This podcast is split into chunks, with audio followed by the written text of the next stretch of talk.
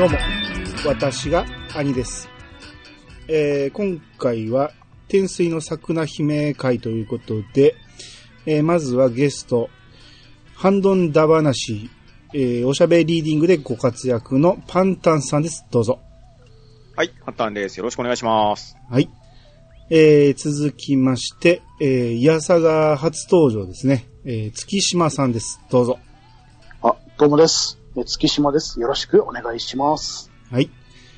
えー、天水の桜姫なんですけど、まあ、発売前から結構話題になってて、うんうん。で、まあ僕は米屋なんで、まあ結構やったらどうかという意見はいろいろ聞いてて、うん、最初は買うつもりなかったんやけど、まああまりにも言われるんで、まあちょっと買っちゃおうかなっていう感じで買って、うん結構発売日すぐに買ったのに、えーつい最近クリアして、結構 なはいはいはい長い間だだらだらとやってたんですけど、はいはいはい。えーパンタン、あ、僕はスイッチで買ったんですね。はい。うん。パンタンさんは、どのタイプでやりましあ、僕はプレステ4で買いました。あ、はいはいはい。月島さんは？あ、私はスイッチでやってましたね。うんはい。。えー、これさっき聞いてもいいんかな？あの、プレイ時間って、はい。どれぐらいだったか覚えてます？えっとですね、先ほど調べたんですけど、うん。2020年の11月12日に発売されたんですね。はい。そして、トロフィーデータを見たら、クリアしたのが11月21日にクリアで、おうこれがゲーム内の11年目でした。あ、早い。で、うんプレイ時間が28時間29分で、うん。この段階でお米の格が36だったみたいです。ああ、すごいな。で、ちなみにその後、11月27日にプラチナトロフィー、いわゆるトロコンですね。これおをー、されてるんですね。18年目でトロコンして、はい。で、プレイ時間が39時間43分。すげえな。で、うん、格付けがこの時52でしたね。はいはいはい。はいはい。うんえ月島さんは大体どれぐらいのプレイ時間か覚えてます？そうですね。えっと、クリア時間はわかんないですけど、総プレイ時間は45時間以上って出てますね。あ、はいはいはい。はい。で、私も米の格は50だったかな、51だったかだったはずですね。はい。はいはいはいそうなんですよ。ああ。そうですねえー何年目にクリアしたとかは覚えてます？えー、っとですね、そこは、えー、でも、10年ぐらいだったかな。ああ、やっぱみんなそんなもんですね。さ37、8ぐらいだった気がしますね。あ、11年目ですね。四うんそうですね。各40でクリアしますね。はいはいはい。はい。いやー、僕、だから、最新のゲームをやることが少ない上に、まああんまりこういう、えー、アクションゲームにも慣れてないっていうのもあって、うん結構。手探り手探りで、結構理解ができてない部分も多くて、めちゃめちゃ時間かかったんですよ。で、なるほど。僕なりの解釈も結構あって、はいはい。結果ね、最後クリアしたのが40時間以上になってますね。あの、スイッチので。おうほうほんで、はいは稲作は30年目に入ってましたね。おおすごいですね。めちゃめちゃ強くなりました、最終的に。なるほど。はい、うん、30年目は強いですね。うん。いろいろね、あちこち迷いながら行ったり、まあいろいろ迷ってたんですけど、まあその辺はまた後でちょっとゆっくり話しますけど、うんはい。うん、まあ、えー、いろいろ、えー、盛りだくさんなゲームだったのは確かなんですよね。う。うんん。うんうん。えー、じゃあちょっと、ウィキペディアから説明していきますけど、はい。はい。天水の桜姫は、エーデルワイスが開発し、マーベラスより2020年11月12日に発売されたゲームソフト。対応プラットフォームは、任天堂スイッチ、えー、プレイステーション4、スチーム配信。えー本作は、北条神、桜姫が日の江島を支配する鬼たちに立ち向かうアクション RPG であるっていうことなんですけど、うん。あの、もうまずね、天水ね。これが読めるかどうかもあると思うんですよね。ですよね。このい確かに。天井の天に、えー、稲穂の方で天水なんですけど、うん。まあ僕は、ままあ、米業界にいてるんで、この稲穂の方を水と読むのは知ってるんですよ。はいはい。はい。でも一般の人ってなかなかその読み方をしないと思うんですよね。その、ああ、わからないですね、これ。うん。ですね。最初発売予定みたいになった時にアマホって読んでましたよ。あ、同じです、同じ。そう、普通読んだらそうなりますよね。そうそうそう。で、ゲーム内でも、その、桜姫が作る米は甘穂として言われてますもんね。その名前は付けられてるし、うんうんうんううんん。それが普通だと思うんですけど、その、僕も唯一水と読むのが、稲穂がつく頃、はいはいはい。えーは出る稲穂と書いて出水って読むんですけど、ああ、はいあはいはい。はい、はい。うん、あれは多分ゲーム内でも出てきた言葉だと思うんですけど、それぐらいしか読まないんですよね、水ってね。ああ、なるほどねう。ん。だから、いろんな、その、農業用語とか米の用語がフルに入ってるゲームなんで、うんうんうん。とっつきにくさはあるかもしれんけど、それを、えーカバーするようなこのキャラクターの豊富さですよね、その、ですよね。うんうん。うんうん。そうですね。とっつきにくさを感じにくいっていうね。うん。まあ、その辺は、えー非常によくできたゲームだなと思いますんで、はい。えーこのゲームについてちょっとネタバレありで、え3人でたっぷり語っていきたいと思いますんで、今日はお二方よろしくお願いします。はい。よろしくお願いします。よろしくお願いします。それでは始めましょう。兄の、いやさが今日。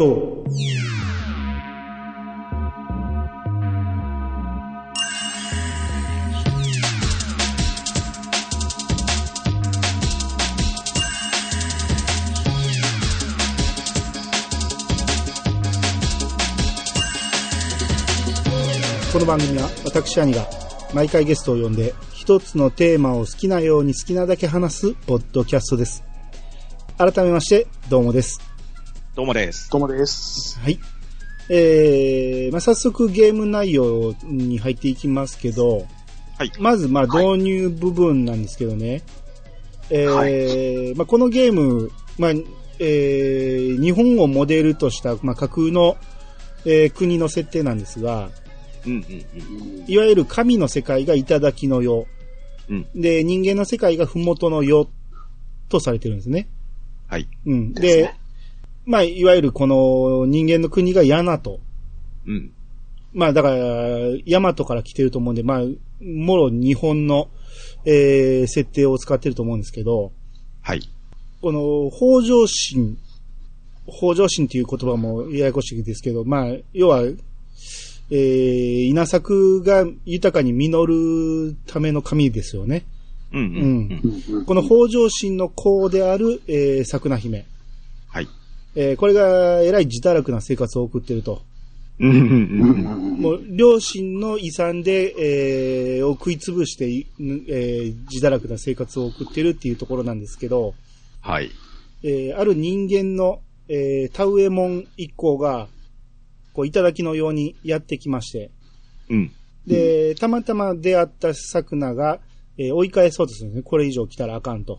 はい。はい。うん。でしたね。で、なんか人間同士がちょっと揉めてたから、うんまあちょっとまあでも見学しようかと思ったら、なんか間違えてその人間の片方を蹴り落として、橋から蹴り落としてしまうと。う。うんんうん。で、その後、いやもう帰れ帰れっていうのに、この田植え者たち一向に言うこと聞かずに、ずんずん入っていくわけですね。うん。ですね。うん。で、結局神の都に入っていって、勝手に、えー蔵まで入って、えーお供えされる予定だった米を、生米をボリボリ食べてたと。うんうんうんうんまあ、そういうぐらい、えー、ひもじい状態だったんですね、こう、田植え者たちはね。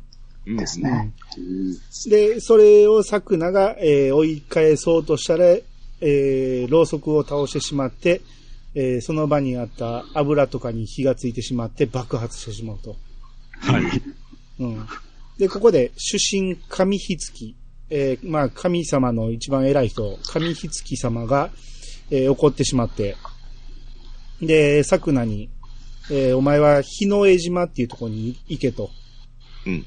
えー鬼がいっぱいおって、この、未だにこの神様の力が及ばない島なんですけど、はい。えーそこになぜ鬼が、えー次々現れるのかを調査しろと。ううんう。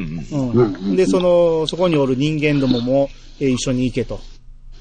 うん。っていうことで、タオエモン一行と桜姫がこの島に向かうと。うん。うん。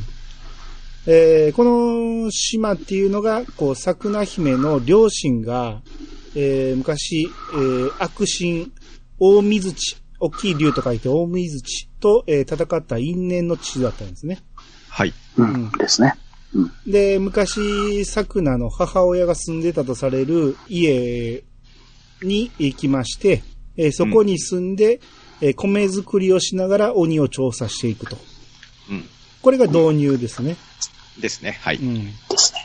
えーまあ、ここまで行くと、えー稲作と、えー探索しながら戦闘ができるっていう、まあ、自由度がパッと広がる感じになるんですが、うんうんうん。まずちょっと稲作についてちょっと喋ってみたいんですけど、はい。はい。さもう1年目どうでした？もううまくいきました？いや、1年目はもう手探りですし、もうし、ある意味チュートリアルですよね。これやってくださいっていうのをなぞってただけですね。そうですね。ううんん。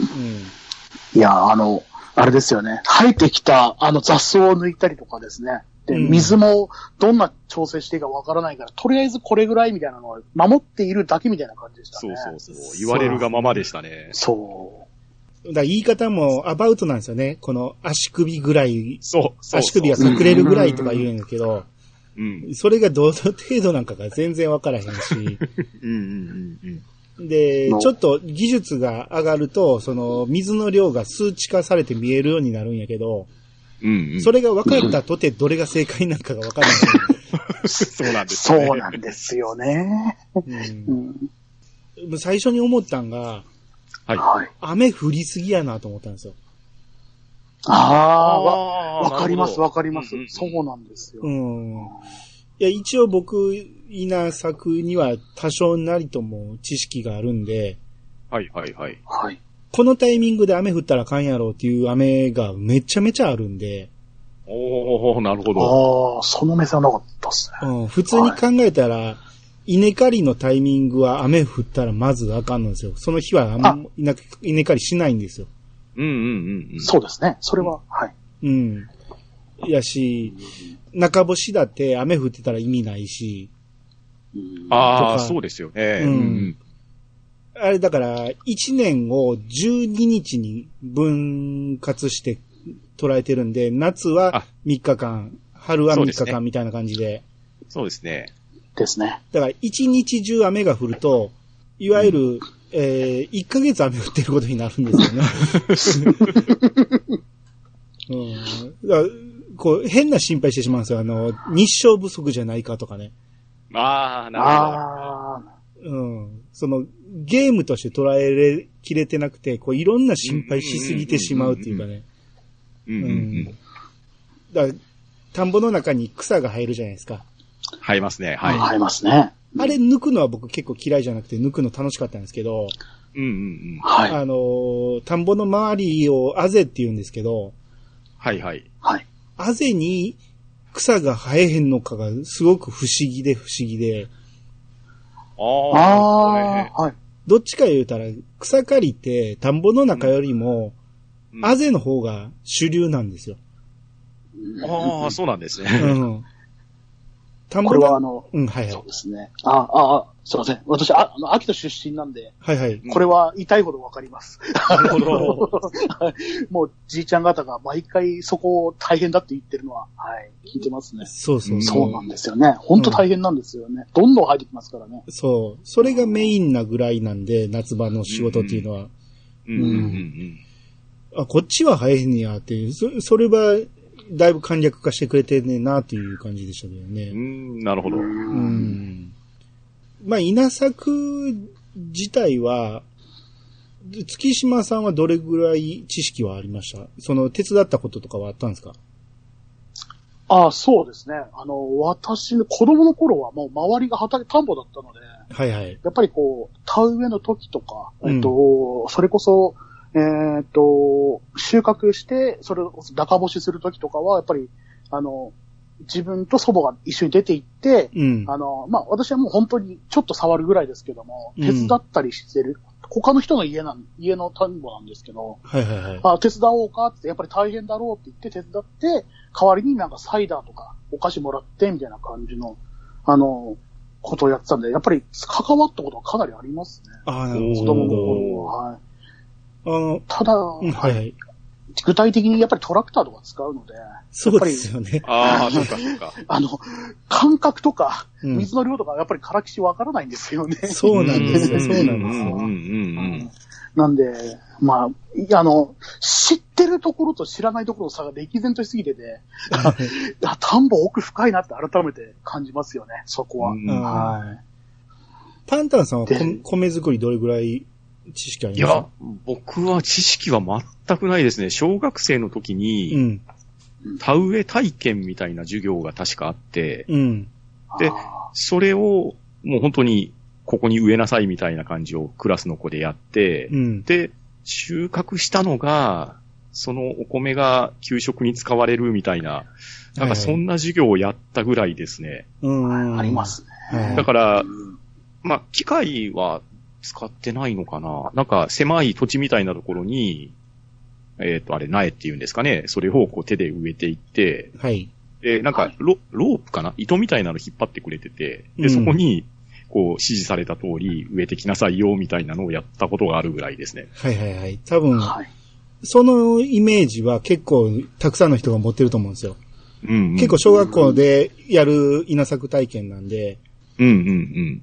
だから、その、その知識でこのゲームをやると、この、これを本職にしてる農家さんはすごく大変やなっていうのをうん。思って、よくツイッターとかで見かけてたんですよね。ですね、はい。米作りは本当に大変だと、すごいって言うんですけど、いや、僕の知ってる稲作農家さんたちは、おこれをやってないぞって思うんですよね。ああ、なるほど。なるほど。うん、農家さんの仕事はえー確かに大変なんですけど、これをやってるかと言われたら、手で植えたり、手で刈ったり、うん、うん。あの、まあ、草は手で引くことはあるけど、そんなに田んぼの中にずしずっと追って草抜くわけじゃないから、ああ、そっかそっか。うん。で、それこそね、もみすりとかね、あの、そんなんは、一切手作業ではないですから、そうですね。うんうん。だから、いや、農家さんの大変さが分かりましたとか言って、このゲームは米に感謝するためにはみんなやるべきですって書いてる人が多いんやけど、うん。いや、ちょっとちゃうけどなとは思ってますね。なるほど、なるほど。うん。いや、違う意味で大変なんですよね。でその米作りっていうのはもうこんなレベルの広さじゃないですから。で、いろんなやっぱり今では最新の知識とかがデータ化されたりして、そんなんを、えーいろいろやるために大変な思いはされてると思うんですけど、ええ。このゲームで、えー農家さんの仕事は大変だっていうのを実感するっていうのは僕はちょっとちゃうなってなるほど。思ってましたね。うん。うん。これやってて、その、時間管理が僕が下手くせで、下手くそでね、はいはいはい。はい。もう稲作やってる春から秋にかけて、もううん。稲が気になって気になって、ろくに探索に行けないんですよ。ああ、なるほど。なるほど。あの、リアルタイムに進んでいくゲームって僕ちょっと苦手で、うん。うん、あの、これやってる間にこれ行こうとかいうのがなかなかできなくて、あの、探索行ってる間に、うん。今も、あの、ニョキニョキ草生えてるんちゃうかとか、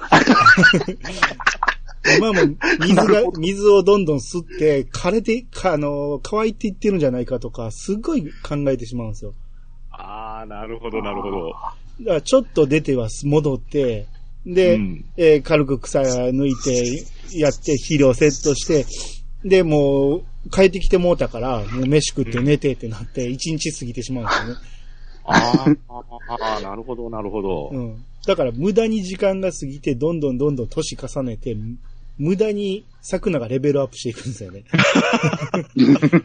なるほど、なるほど。うん、最初の頃はちょっとね、苦戦しましたけど、途中からもう無敵でしたからね、桜は。うんうんうんうん。まさに米は力ですからね。米はですね。桜の死ぬ要素って、毒ぐらいでしたね。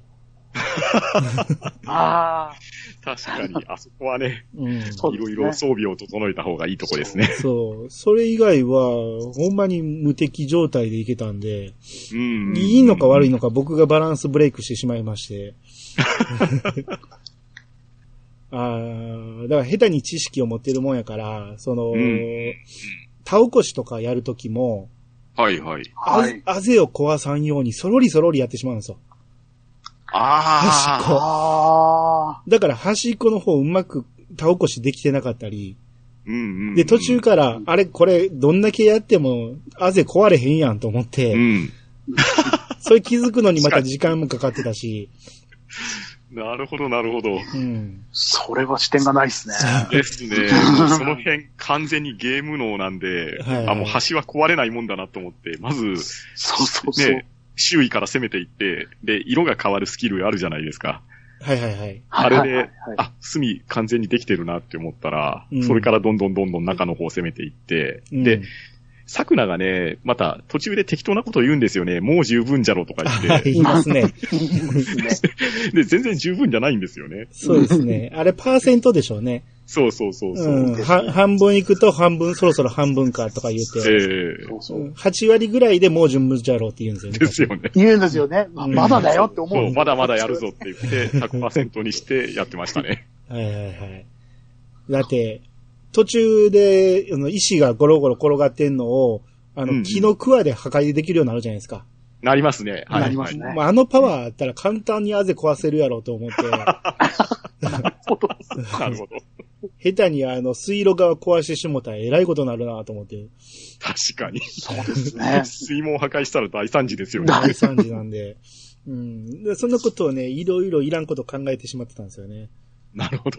うん。あと、あの、あれ迷ったんが、中星のね、うん。どこまでやるのが正解かっていうのが迷いましたね。ああ、僕は最初中星やってて、うん。で、もあのー、どう言ったらいいんですかね。三次分結のあたりですよね、あれって。そうそうそう、三次分割ですよねうん。で、とりあえずもう水を水門開けっぱなしにしてゼロにしといて、はい。で、それで冒険に出たりしてたんですよ。そうですよね。ええ一日ぐらいそのまま置いときますよね。置いてました、置いてました。はい。うん。そう、そうすると、あのー状態を見ると、あの、ゲージが真っ赤になるんですよね。なりますね、はい。であの赤はいはは、よいいいことなのか悪いことなのかがわかんないんですよ。あれ、やりすぎマークじゃないんですかね、あれ。そうそう、やりすぎかな最初わかりませんでしたね、私も。うんはい、それ。そう。でやりすぎなのだと思うんですけど、はい。あーでもね、これ、後で攻略とか見てたら、うん。は赤になるのが最低条件みたいなことを言ってましあ、そうだったんですね。た。うん。い。おー。赤にな、赤にならんかったら中干しなしみたいになるんです。あの、最後の、収穫終わった後。あ、収穫の、はい、リリザルト画面ですね。そうそうそうそう。うんうんあれ、あこが中干しなしになって、ありになるのはやっぱり赤になった時かなって思ったんですけど、ああ。だからその赤が正解やったら、うんいや、表示としては赤は間違いやろうと思うんですよね。なんか赤信号と思ってるみたいな感じするじゃないうん、ですか。なんかそんな気はしましたね。デンジャー感ありますよね。そうそうそうそう。うん。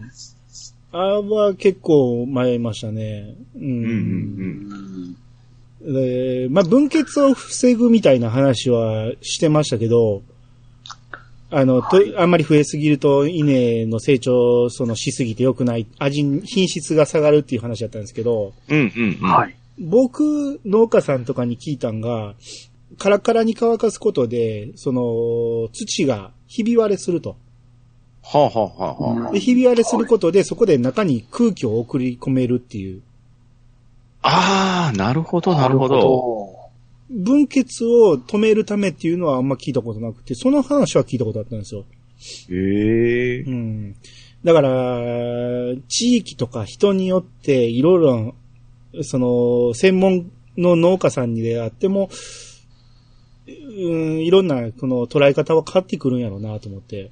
うん、なるほど、なるほど。う。ん。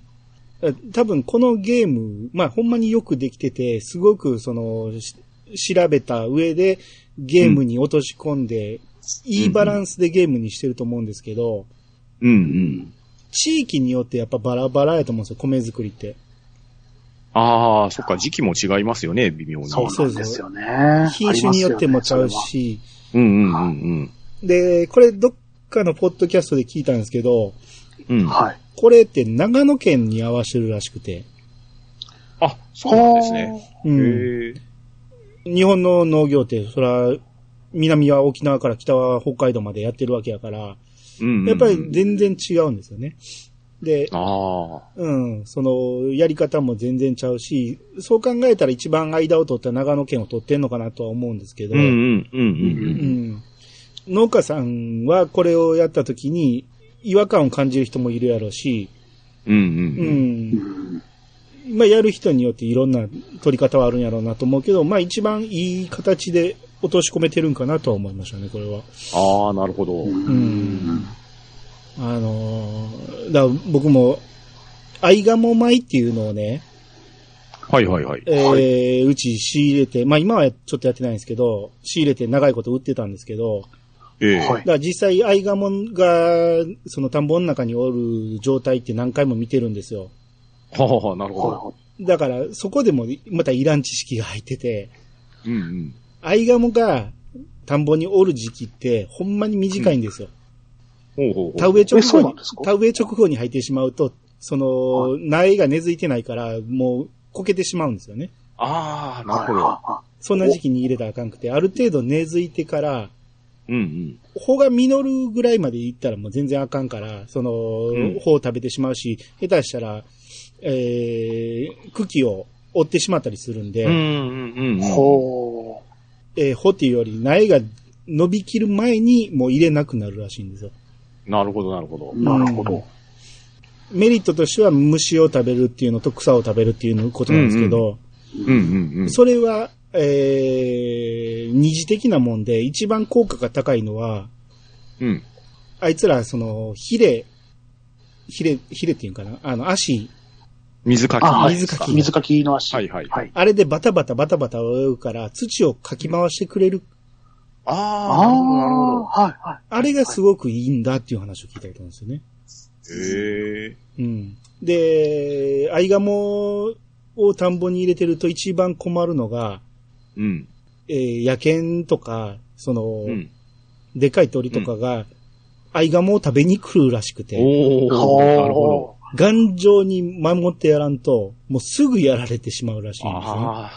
なるほど。うん。まさにカモネギな状態なわけでそうすね。そうそうそう。そんなんを、ちょっとでも知ってるから、うんうん。あいつらをすごく守ってやらなあかんとか、なるほど。入れるタイミング、戻すタイミングとか、すっげえこう、神経質にやってて、でも、よう考えたら、これもうゲームやから、そんなもん関係ないんやろうなと思って、ほったらかしてたら、それなりにできたんで、まあ、あんまりそうなんですよね。あんまり関係なかったんやなと思って。朝起きたらね、のこのこ歩いてきますし、日が暮れたら勝手に帰ってますもんね。そうそう、勝手に変えるんですよね。あいつらめちゃめちゃ頭いいんですよね。そう、賢いですよね。ねうん。いや、どうやって戻すんかなってすごい悩んだんですよ。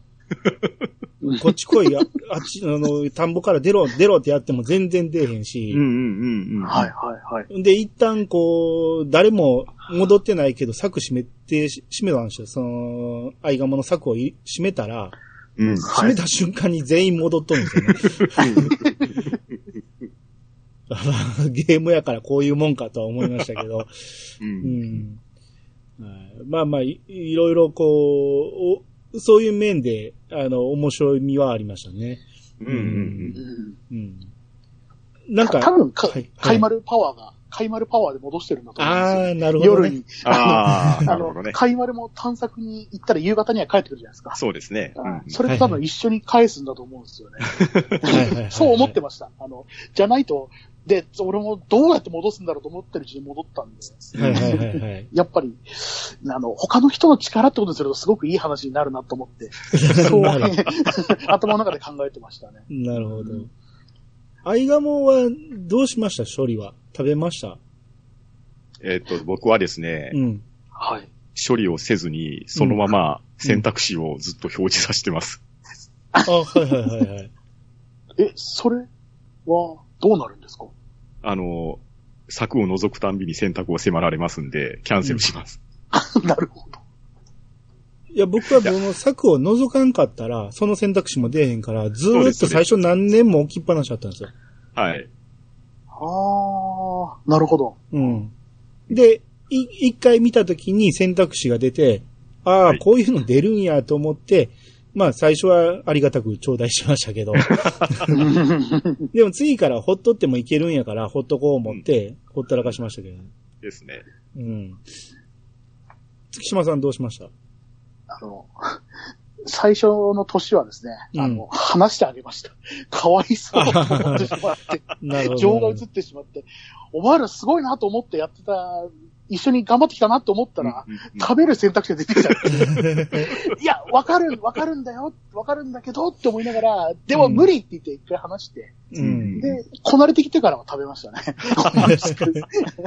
まあ、ええやろっつって、はいはいはい。でしたね。最初は無理でした。食べれませんでしたね。これも僕はやっぱアイガモの方の人とその取引があったんで、アイガモはもう食べるっていうことは聞いてたんで、ああ、なるほど。ああ。あの、ひひなというか小さい頃だけなんですよ、田んぼに入れれるのは。ほうほうほう。もう大きくなると、あの、稲の間泳げなくなるんで、稲倒してしまうんであ、ー大きくなったら入れれない。ほんまに、ほん、たアイガモが入れれる時期ってすっごい短いんですよ。うんうんうんで、ある程度成長して、まあ成長しすぎても美味しくないし、ある程度のところでもう食べてしまうっていう話とか、うん。うーん。だからアイガモ米を買ってくれた人に、えー、アイガモ付きの米として販売するとかね。ああ。ああ、なるほど。うん。とか、あと、まあ、ちょっと前までうちが取引してた農家さんはもうアイガモはレンタルって言ってましたね。レンタルとかあるレね。ンタルかも。でないと、いちいち毎年毎年、アイガモ仕入れて、えー自分のとこでさばいて販売までするの大変やから、ああ、そりゃそうですよね。なるほどうん、それを一手に引き受けてくれる業者さんからもうレンタルしてるって言って。ええダス、ダスキンみたいな感じなんですね。そうそうそううんなんか、そう聞くとすごい不思議な感じ。うんうん。だからまあそういうのを聞いてると、まあゲーム内で、まあ、その、何年も持ち越しでできんねやったら持ち越してあげたらええかと思って、うんうんううん。んうん肉も普通食べきれないぐらい手に入るじゃないですか。いろんな肉はまあ。後半になってくるとそうなりますよね。うんです。ね。うん。だからまあ、あえてね、アイガモ食べんでもいいかと思って。うんうんあなんか、稲作で気になったこととか、ここ良かったとかあります？やっぱり稲作してたらですね、うん。最初は、はいいろいろと不便じゃないですか。うん。はい。で、どんどんね、なんか文明の利器が開発されていくじゃないですか。はいはいはいはい。はい。で、当時ちょっとツイッターでもつぶやきましたけど、うん。あの、兄さんがワロ天下で演技指導した例のあれですよ。はいはいはい。踏みあれが出てきたとき、あ、うんこれか って思って、踏み薄ね。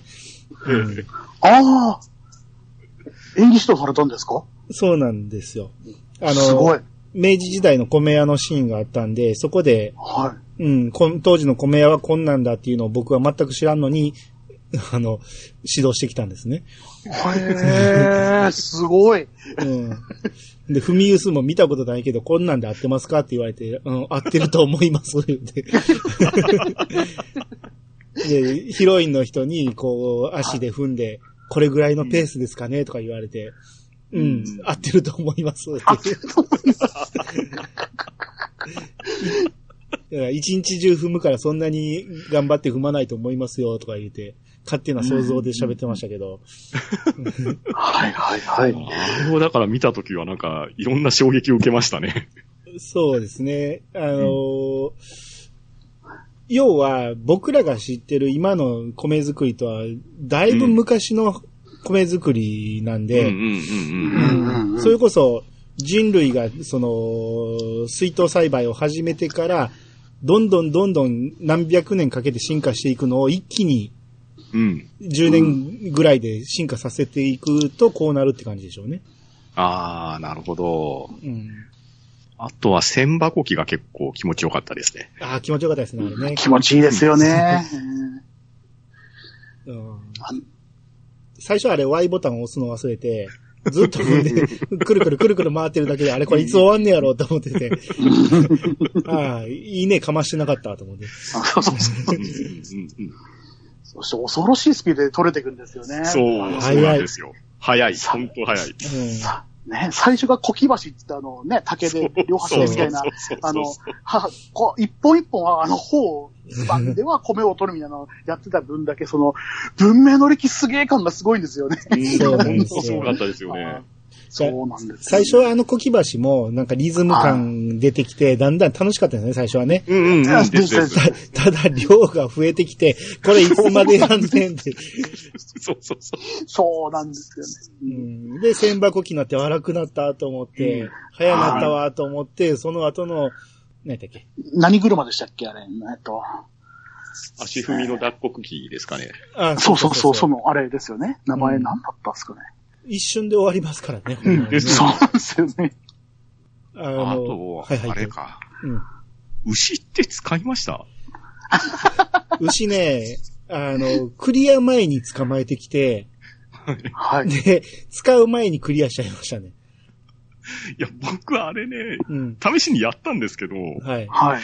これ桜で耕した方が早いなって、早い結局一回しか使わなかったんですよ。ああの、残るんですよね。うまく U ターンできーそうなんですよそうそうそうそ何周もしてしまうんですよね。そうそうそうそうう。うん。あの、見た目があの、マッドマックスに出てきそうな感じの雰囲気だから、すげえの来たなと思って。そうすげえの来たって思いますよねいよいよ、なんかこう、濃厚細胞来た、限界まで来たなと思ったんですけど、うん。使ってみるとそうでもねえっていう。買い丸が楽しそうなのはいいけど、うんまあ、だから結局ね、あれも、もろとも石ごと持っていけるっていうメリットあるのかもしれないですけど、なんせ操作感がね、追いついてこなかったんですよね。そうですね。あの程度の広さの田んぼで、牛はいらないですよ。はいはいはい。うんいや、しかももうその頃になったら、サクナの、あの、クワの振り方が異常なスピードになるじゃないですか。そうそうそうですそう。もうあのね、マリオのスーパーハンマーみたいな感じで、めっちゃ振るんです。うん一振りでね、半径そう。1メーターぐらいは、ね、やれますね起こせますからね。そうなんですよ。やっぱ神の力はすげえなって話ですね。田植えがね、うん、うん。最初なかなか、てか、まあ最後までですけど、まっすぐうん。い,、いかないんですよね。いかなかったですね、まっすぐはかないん。ですよね。んうんあれ、で、公式の動画を見てたら、うんわざとやっぱ難しくしてるって言ってましたね。言ってましたね。あはい。ーなるほど。うーん。なんかでもあれはやっぱイライラするんですよね。なんか、まっすぐそうす、まっすぐ下がってるつもりが斜めになってしまったり。うんうんうんうん。そうそう。び微調整しようとしたら、なんか、くの字に曲がってしまって、あの、れ列が戻せないみたいなこともあります。あーありますあります。あの、中盤ちょっと、田植えに集中せずに冒険に集中してた時、はいはいはい。あの、はいサークルにまとめてバサって巻くなったじゃないですか。ありましたね。はいあ、はいはい。あれを限界まで一点集中して巻いて、で、そこしか稲が出ないみたいな巻き方、乱暴なことしてましたね。はいはいはいはい。あ、なんか、がガイル上みたいな。そんな感じです。みたいガイルの髪型みたくなる中心に、いもう一点集中で稲がもさって生えてくる。過食すぎるっていう。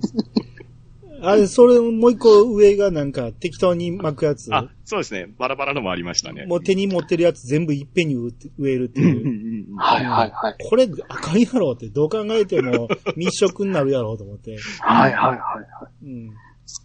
だ結局僕は、あの、し四角のやつでやりましたけどね。四つ上のやつ。はいはい。はいはいそうだそうあれがまあ、静着なんでしょうねうん。綺麗に植えようと思うと。うん。あと、あ、迷ったんが選別ですね。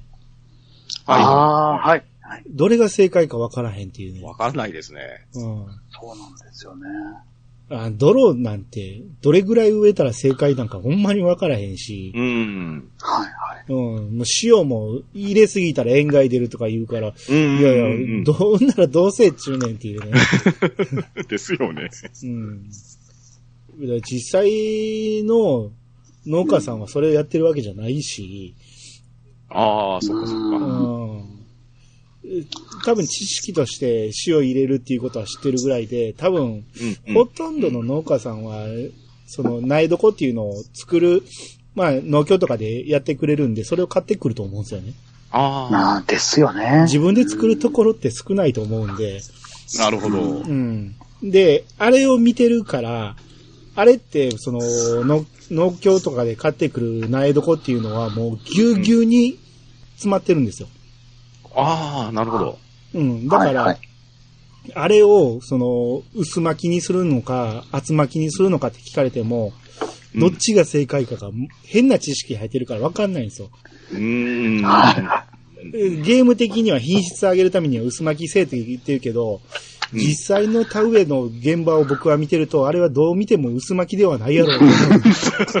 そうなんですよね。うん田植え機に乗せる、あの、柵って言うんですか？あの、い稲が乗ってるじゃないですか。あんなぎゅうぎゅうですもんね。ぎゅうぎゅうですよね。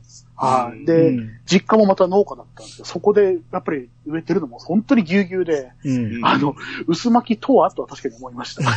いや、いや、そうですよね。やっぱりそううんうんこそんなに差が出るのかって思いましたね。うん。あの、ほんま芝生みたいな感じなんですよね。もうあれ。そうそうそうなんですよ。うんなるほど、なるほど。うん。だから僕、手植えも何回かやったことあるんですけど、はいはいはい。手に、その、10センチ四方ぐらいの大きさで切り取って手で持って、で、ちぎって、3本ぐらいちぎって植えるみたいな感じでやるんですけど。もう完全にちぎらなかんぐらい、ぎゅうぎゅうなんですよね。そうです。薄巻きした時の苗床ってどうなんねやろうって見たことがないから、うんう。うんん。だから、その辺はちょっと想像がつかなかったですね。どうなってるのかと。うん。あと、水管理もちょっとどれが正解かが分かんなかったですね。わかんなかったですね。ですうね。ん。なんとなく自分で勝手に正解出して、最初の頃は20%ぐらい。あ、そうです。僕もそれぐらいにしてました。うんうんうんうん。で、法出たら、もう30から50ぐらいなんか気分で、うんうんうんうんうん。そんな感じですね。はいはいは100になったらどうなんねやろうって、でも怖くてようためさんかったけど、確かに。100は結局あぜ満タンってことなんだよね。ってことですよね。うんい。ですね。そんな田んぼ見たことないし、うん。うんあまあ台風直後とかやったら水浸しのやつもありますけど、あああ。ですね。ううんんそうそう、だから台風とかがないんですよね。ああ。そうですね。うん。はいうん。天候災害っていうのがなかったんで、う。うんん。あ、そう、だから水の豊富さも、うん。あんなあの峠の頂上で、あんだけ、ドボドボドボって水が、わ湧き水が、はい、そうなんですよ。うんうんこんなことある？とか思いながら、でもこれはまあ便利やなと思って、うん。ただそこでもいらん知識が入って、あんな峠の真上に出てきた湧き水冷たすぎるやろと思ってしまうんですよ。で冷たすぎたらあかんのですよ、稲、やっぱり。そうですね。うん。だから、その、田んぼの水の入り口のところの米は冷たすぎてあかんのかなと思って、その辺ちょっと避けてみたりとかね。ちょっと、ぬる、ぬるましてから、こう、そうそうそうはい、みんなに伝わるようにして、うん。素晴らしいですね。いや、でもいらんことばっかり考えて、結局、あ、関係ないんやって気づいて、うん、その収量いっぱいあげたいときはもう、田んぼいっぱいに植えたって、う植え切らんから結局重なって植えなあかんときも出てくるし、うん。まあ結局、まあまあゲームとして考えなあかんねんなっていうのは思いましたけど。ですよね。うん。あと、は、はさかけね。はいはい。あの、天日干しですけど。はいはい。はいうん。これもう全然乾かへんやんって最初思ってて。ああ、ですよね。うん、ちょっとやっただけだったら全然乾いてないってコメントされますようね。ん。で、またそうそうそうあの時期大雨降るんすよ。そうそうそう。降ります、降ります、降ります。う。うんん。で、雨降ってんのに入れたらあかんやろって思うんやけど、うん。これも、その、まあ、農家さんがやってるポッドキャストを聞いたら、いや、乾燥度合いはもう50ぐらいでええとか、50から70ぐらいでええんやみたいなこと言ってて、あ、そうなんですね。あ、ほんならまあ、実際の米作りとはまたちゃうんやなと思って、ああ、もう普通にコメントで十分干せたじゃろって言われたら撮ってましたけど。ああ、いやでも、それも僕はやっぱ雨降ってたらあかんやろと思ってしまうんですよ。ああ、なるほど、なるほど。ああ、はいはい。でも、田植えもんは冬までには必ず入れてくれとか言うから、そうそうそうそう。そうそうそうリミット、リミット設けるんですよね。あれそうそうそう怖いんですよ、ね。怖いんですよ。うん。そうそうそう。いや、まあだからその辺もいらん知識がありましたね。うん。あの、あああの、このはさかけね。これも読み,、はい読み方がいろいろあって地域によるんですよ。はいはいはい。はざかけとか言ったり、はい。はぜかけっていう時もあるし、はい。ええ地域によって読み方がバラバラで、あ、これ正解なんなんやろうと思って、ウィキで調べてみたら、はい。あの、正解ないみたいですね。ええもういろんな読み方あるみたい。だから、はさが正解とは限らないみたいですよ。ああ、なるほあど。ーなるほど。最初聞いた時は、はざかけ、はざかけって僕聞きましたからね。うん。うん。まあ実際これやってる農家さん。ももう少ないですけどね。もう基本機械乾燥なん。で。あ、そっか、なるほど。そうですね。うん。で、そのイメージで、僕らの、えー仕入れる米っていうのは、米の水分量って大体15以下なん。ですよ。ほうほうほう。パーセントね。15%以下なん。です。米の中の水分量っていうのが。ええだからそこまで乾燥させるなあかん。と思い込ん。でるから、うんうん。なるほど。か、あの、最後収穫、収穫じゃない、か、えー、かけ干し終わった後、うん。あのースライダーがブーっと上がっていって、50ぐらいで止まってしまうと、うわ、全然やん、これ、あの、乾燥不足やって思ってしまうんですよ。ああ、なるほど。で、乾燥不足になると、リアルではどうなるかと言ったら、すぐに腐るんですよ。ああ、まあ、腐る、腐るは言い方おかしいけど、あのはい。ーカビが生えるんですよね。はいはいはいはいはいははいはい。だから日持ちしなくて、うんあの、次の春ぐらいには味が落ちてきて、秋ぐらいにはもう完全にこう吹いたり、あの、カビが生えてきたりしてしまうんですよね。い。あうあ。うん。そんないらん知識があるもんやから、あのー十分乾燥ささなと思ったら、うん。意外と乾燥ささんでも何年でも置いとけるっていうね、これ。ええあのーよく余るじゃないですか、米って。そうですね、はい。余りますね。で最初、一年目はその白米にして、次の年はぶづきにして、次玄米って言ったら、この、最、2年前の白米も十分使えるし、売れるんですよね。うん。うん。そうですね。換金レートは変わんないですもんね。そうそうそう。俺、狛江ですよねって思いそうそうそうますよね。あ、小米でも価値変わらんねやと思って。う。うんん。だからまあこの辺はゲームとして考えなきゃあかんねんなと。うん。はいはい。あ大体どれぐらいついてましたその、精米は？あああ、精米はですねう、ん。基本的にう、ん。あの、取引ができるようになってからは、そっちを優先してたんで、はいはいはい。もうすべて真っ白にしてましたね。あー水付きにはしてなかったですね。なるほど。で、それが、あの、在庫がダブつき出したらう、ん。ぶ付きにして、で、それでもダブつき出したら、玄米にしてました。はいはいはい。はいはい。月島さんは？あの、米の量が少なくて、うん。食べる量が減るんじゃないかって精米すればするほど、はいはいは食事量的に満腹度が違うんですよね、確かね。あの、ぶずき米だと、あの、腹持ちが良くなるんですよ。んい。はいはいはい。はい。っていう話だったので、うん。で、量も少ないしって、最初は、3部好きか5部好きぐらいにして、うん。あの、最初の終了で10ぐらいじゃないですか。う。うんん。で、あまりにも少ないから、あの、ぶずきをかゆにして食うみたいな感じで少しずつ食べて、ああ、なるほど。2, 2年目、3年目ぐらいがまだ本当に取れてこないじゃないですか。やっと3年目ぐらいちょっと増えてきたかなっていう感じになるまではずっとぶずきにしてて、うん。でちょっと余ってきたかなってなったら、精米を良くして、うん。みんな白米だぞっつって、あの、喜べって言って食べてたっていうその確かに確かに。すげえその白米をいっぱい食べて、あの、収穫喜んだっていうのがすごい思い出に残ってますね。はいはいはいあはい。最初は全然白米にはできませんでした。こうあの、量的に。はい。はいはいはい。あーまあ、僕もね、途中からは取引メインに考えて、やっぱり白米の冷凍が高いんで、うん白米中心にやってたけど、ただ、成長を考えると玄米の方がいいっていう話も聞いて、うんうんうん、みたいですよね。うん。でも、あのゲーム内の説明では、えー成長効果が高いのが白米で、うん。食事効果が高いのが玄米って言ってたんですよね。うんうんはいはいはいはい。あ、そうだそうだ。うん。あだかそうです。ら攻略とは逆やなと思って、うん。結局、まあ、攻略の方を信じて、えー一応食べるのは玄米、取引するのは白米っていう形にしてましたね。ああ、なるほど。ううんん。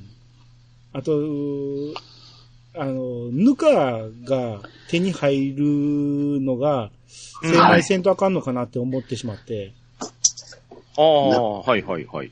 なんか、はいはい。ぬか漬けも欲しいなと思って、そうそうそうそうそう。ちょっとでもやっぱりぶづきでもして、ぬかは置いとかなあかんなとか思うんですよね。う。うんん。そただ、その、精米したから言ってどれぐらいのぬかが手に入ってるのかっていうのは確認してないんですけど、うん。うん。なんか、やっぱりちょっと頭の中でいろいろ考えてしまうんですよね、そんな感じね。う。そう。ぬかが本当に貴重なんですよね。うん。貴重というか大事というか、あの、漬物に使えるじゃん、ぬか漬けにできる。そうそうそそうですね。なので、やっぱり、冷蔵庫がないから、季節のね、あの、うんそれこそ柿だ、なん、あの、ね、どんぐりだとかがすごい余ってくるわけですよ、う。はいはいはい。じゃあうん腐らせるよりはってことで、もう、えいやっとぬか漬けにするっていう、その、力技でどんどん、あの、なんだ、ぬか漬けにするとまた、ぬか漬けの栄養素も結構高いので、米、うんもともと米ですしね。うん。ははいうんあれを食事に取り入れると、どんどんこの食生活も豊かになるし、い。強くもなれるから、うんあの、本当ぬかが欲しいんですよね。そうですね。田舎だとあの、ね、精米マシンの横でいくらでももらえるんですけど、ご自由にお取りくださいって言って、いくらでももらってきて、いくらでもばあちゃんが漬物にしてましたけど、うん。あの、やっぱりゲームだというか、あの、ね、精米機が、マシンがないところだと、こうなるよなと思いながら、うん。大大事にぬか漬けにしてましたね。はいはいはい。うんうんじゃあ、えー、ここからちょっとアクションパートに入っていきたいんですけど、はい。はい。あのーもう稲作メインかと思いきや、うん。うん。戦闘も十分、戦闘だけ、戦闘っていうかアクションだけでも一つのゲームとしてよくできてるんですよね。うんですね本当にこれは爽快ですね。うん。うんあの、難易度も僕にはちょうどよかったし、うんう。うんん。あのーそれこそ無双やってる感じでバシバシ直していけるんで、そうそうそう。そうそうそう。うん、気持ちよく。んで、移動もね、あのーまあ、多少の癖はありながらも、うんえーうまくバシバシ決まっていけば、こう、自由に動かせるようになってくるし、うん。ううんんうんただ僕ね、はい。最初の頃、その、ずっとまあ、羽衣で移動するわけなんですけど、はいはいははいい。あの、羽衣がうまく使えずに、高いところになかなか飛び乗れなかったんですよね。なるほどなるほど。はいはい。あります。あのーまあ、宙に浮いてる、浮いてるわけじゃないんですけど、足場に、うん。えー、だ時計の針で言ったら、7時ぐらいのところに、羽衣をつけてしまって。飛びつくのがはいはいはい8時ぐらいのところなんですよね。こっから頑張って頑張って、なんとかしがみついてジャンプして乗るっていう作業をずっとやってたんですけど、ああ、はいはいはい。はいはい。だいぶ経ってから、もうほんまゲーム中盤超えて終盤になりかかった頃で、ようやく飛燕を知ったんですよ。ああ、はいはい。それまでしもう覚えてるけど知らんかって、全然使ってなくて、うん。はいはいこはい。れでこんなに楽になるんやと思って、そう、そうなんですよ。そうなんですよね。うん、必須じゃないですか、あんなん。うん。技の配置はすごく肝ですよね、このゲーム。そうなんですよね。うんいやー、飛燕覚えてから最初の方のマップ行って、あ、これこんなに簡単にいけんねやっていうところがいっぱいあって、うんうんうんうん。はいはいはいそうん。で、その、あの、戦闘のアクションとしても、かなり高いところの敵とかをややるのにも有効やし、うんうんうん。ひ飛燕俺覚えんの遅すぎるわ、と思って。だから時間かかんねんと思って。ああ、うん。これは、育てれば育てるほど強力ですし、うん。そうなんですよね。ね、わかる人には多分、ヴァンパイアのガロンみたいな感じって言ったら、そうなんですよ本当、うんうん。すごく、あの、あっちこっちに移動しながら、うんあの、跳ね返して、逆方向に切り返して、高速移動しながらアタックするとか、はいはいはい。すごくコンボに組み込めて、すごく気持ちいいんですよ。はいはいはいはい。そうなんですよ。そうなんですよね。これ育てると、2回ぐらい連チャンで打てるようになるから。行って戻ってができるようになるんですよね。そう、そうなんですよ。そうです、そうです。うんよく使ってた技って何かあります？最終的には、うん。はい。登り鯉ですね。ああ、使ってました。で、僕途中で覚えて、めっちゃええやんと思って。これは強すぎるぐらい強いですよ。うん。登り声強いですね。う。うんん。もう、言うたら、マクロスの全方向ミサイルみたいなもんですからね。そうですね。そうです。敵の真ん中で撃てばもう大変なことになりますからね。そうそうそう。そう すごい勢いで回り込みますからね。そうそうそう。あ最初の頃は、僕はもうずっと最初にお覚えて、最初の方に覚えたあの、なんだっけ、稲作殺法ってやつ。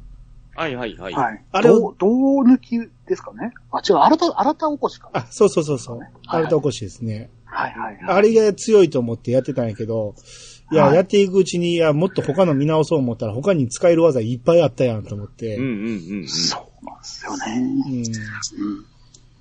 えー、最終的にあれ何やったっけ？あの、名前忘れた。えー、縦に長い剣を振り下ろすみたいな感じの。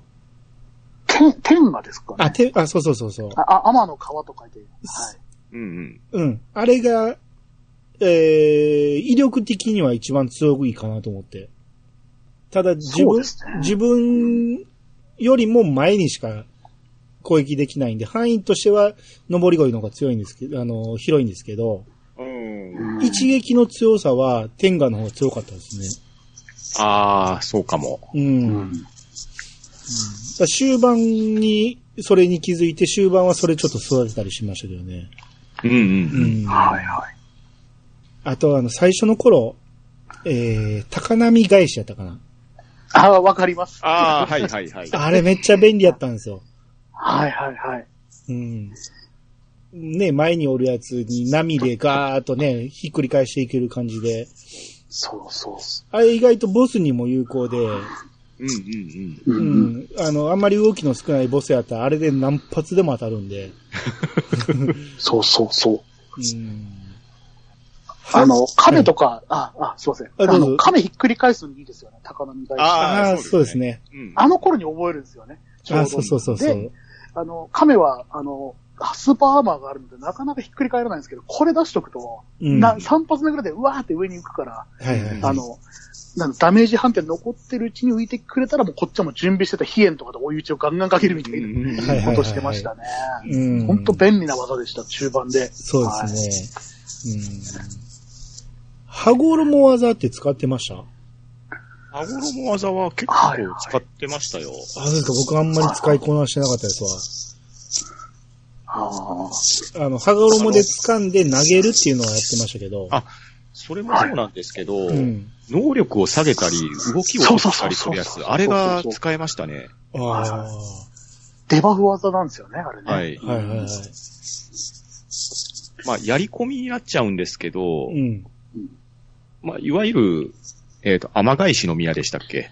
あれを、ある、ある程度までやっていくと、はい。まあ、なかなか強力なボスとかが出てくるんですよね。うん。で、はいはいそれを倒すために、要はデバフ技を使って、羽衣を当てて、動きを遅くしたり、攻撃力下げたりして戦ってましたね。ああ、なるほど。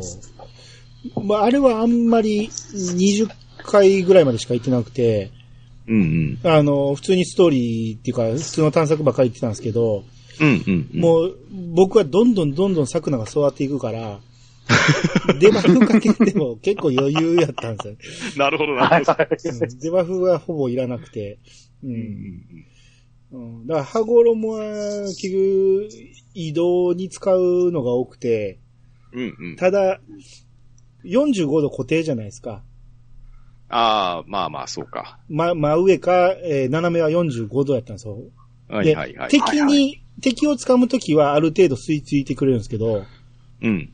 あの、自分の移動に使うときは、うんもうきっちり45度にしか行かない、飛ばないんで、うんうん。これがなかなか掴んでくれなくて、ああ、うん。あります、あります。うんうん。これをなかなか最初は使いこなせなくて、飛燕覚えるまではほんまに苦労しましたよ。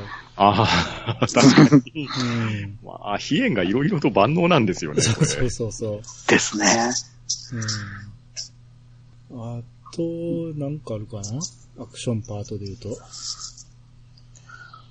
あの、あれじゃないですかね。あの、えっと、毒とか、あの、トゲに結構やられませんでした？トゲはやられましたね。ね。トゲが割合ダメージじゃないですか。うんですね。いったっていう、あの、後半食らっても痛くて、敵をそこに弾き飛ばせば、敵もダメージ食らって、あの、針も壊れるんで、結うん構その、吹っ飛ばしアクションとか、その、吹きなんだ、えっと、敵を追い打ちでさらにそこに落とし込むみたいなのがすごい、うんアクションとしての深みにはなるんですけど、うん同時に自分もそこに当たるという、デメリットもあって、戦いながらちょっとかするだけで痛いっていう、そうそうそうそう。結構ありましたね。そう。う。だからよか、ったですね。結構難しいところもありましたね。そうボタン連打針が多いところとか。連打すると勝手にコンボになるんで、うん。あのそう、そういや、それ以上進むなって思うんやけど、もうコンボ入ってしもてるから前に進んでしまうとかね。うん。で、それでトゲに当たるっていうのはあります、あります、あります。あります、あります。あとあの、僕、あの、跳ね上げて撃ち落とすのが大好きで、そればっかりやってたら、天井にトゲあるときに自分から当たりに行ってしまうんですよね。いたたたたってなるのが多かったです。確かに確かに。なります、なります。うん低いところにまだあるんですよね、天井ありますの低いところ。よね。そうそうそうそううんうんうんうん。あとですね、はい。まあ僕だけかもしれないですけど、こうん。はい。のゲームに出てくる鳥が動きがいやらしい。あ、いやらしいですね。いやらしいですね。うん絶妙に攻撃が当たりにくいところに飛んでいっちゃうんですよね。そうそうそう。はい、はい、はい。打ち上げやって巻き込んでやろうって思ったら逆の方に飛んでいったりして、うん。あれに結構ね、悩まされましたね。そうなんですよ。ほんで、あの、羽衣で掴んだとしても通り越してしまうしね。そうそうそそうそうそうそう。攻撃当たらへんっていうのがよくありますよね。う。ありました、ありました。うん。初めて夜戦いに行ったら、夜のすそうそう。夜のスズメにボそうバチボコにされて、そうそう動きは捉えられないのに敵のダメージは桁外れっていうのが、そうそうそう。そうなんですスズよ。メにボロ負けみたいなのありましたね。いや、ただ日が暮れたかなと思って、まあそのままやればいいやとか思ったら、どんなにやってもダメージ1とかしか出ないそうそうそうそう。愕然としましたね、夜は。ね一気に強くなるんですよね。そう。ステルス攻撃されるんですよね。そうそうそうそう。油もないから、光もなくて、あの、何かが光ってるのが攻撃してくるっていう。うん。あれは悪意に感じましたね。そう。最初は。最初は油も貴重でね、なかなかつけっぱなしにするのももったいないとか思ってて、うんあれ出し入れできるんですよね。そうですね。そうそうつけたり消したりはできるんそれですけど。気づかんかって、もう最初出したら出しっぱなしは思って、昼間もずーっと光ついたままい 行ったりしてて、もったい、最初の頃もったいなかったですよ。それはもったいないですね。かなり。うんはいだそれもあって、あの、探索を、その、はい。仲間に行かせるときなんかは、もうずっと油のところに行かしてましたからね。ああ、はいはいはいなるほど、なるほど。うんまあ、途中から取引できるようになって、なんぼでも手に入るようになりましたけど。うんそうですね。はいあと僕、探索もやっぱ下手くそでね、なかなかうまいことルートが見つけれなかったりあがあ、、時間制限のあるルートがありましたもんね。もうありましたね。はい。うん、もう覚えれないんですよ、ほんでな、広いマあの、ところは。はいはいはいはい。うん120秒で踏破しろっていうのを、そうそうそう、ありまはいした。はいはいはい。ももう僕あれ結構諦めてましたもん。違うとこで賄おうと思って。ああ、なるほどなるほど。もうルート覚えるのが苦痛で、あれは。うん。ううんうんう、うんうんうん。もういいタイミングでね、中に入る水の玉に入れないとかね。ああります、あります。そうそうそう。あと一歩火が届かないみたいなのありますよね。そうそうそうそうそう。えあるんですよ。あ、あと、はい。クションパートと言っていいのか、アブラムシ君ってどれぐらいやりました？ありましたね、ミニゲーム。僕最初のクリアしかやってないですわ。ああ一応、プレイステーション4でやったからトロフィーの関係で、はいはいはい、あれで一定数以上取らないといけないっていうのがあって、はいはいはい。はい、それこそ、もうひたすら登り越えをするだけなんですけど。そうそうそうそうそうそうそう。なんか、はい。なんか夜中トロコンするために、なんか、うつらうつらしながら登り鯉をひたすら打ち続けるっていう、アブラムシゲームをやりましたね。そうなんですよ。あの、あのミニゲーム、登り声刺さるんですよね。そうですね。ほ、ほほぼ画面の9割ぐらいを、あの、占拠できるんで、最大レベルだと。中心、中心部分に行くともう大体それだけで賄えるっていう、うんうん。うん感じですもんね。ですそう、だから毒も、そうなんですよ。僕最初、毒があんだけ HP 減ると思わんかって、ああ、はいですね。うん、回復しながら回復しながらって言ってたら、あれ回復ポイントないやんっていうところ突っ込んでしもて、ああ、あるある あります、あります、あります。あ、これなんか対策せな無理なんやと思って、ですうね。ん、結局だから、まあうまいそうん、うん、うまいこと、お面が取れてればいいんですけど、そうなんですよ。そう、それがなかったら食事でなんとかするしかないですそうなんですよ。だから結局面が取れてなくて、食事でなんとかしましたね。ああ、なるほど。あの、毒ダミ茶とか毒ですよね。ダミ茶ですね。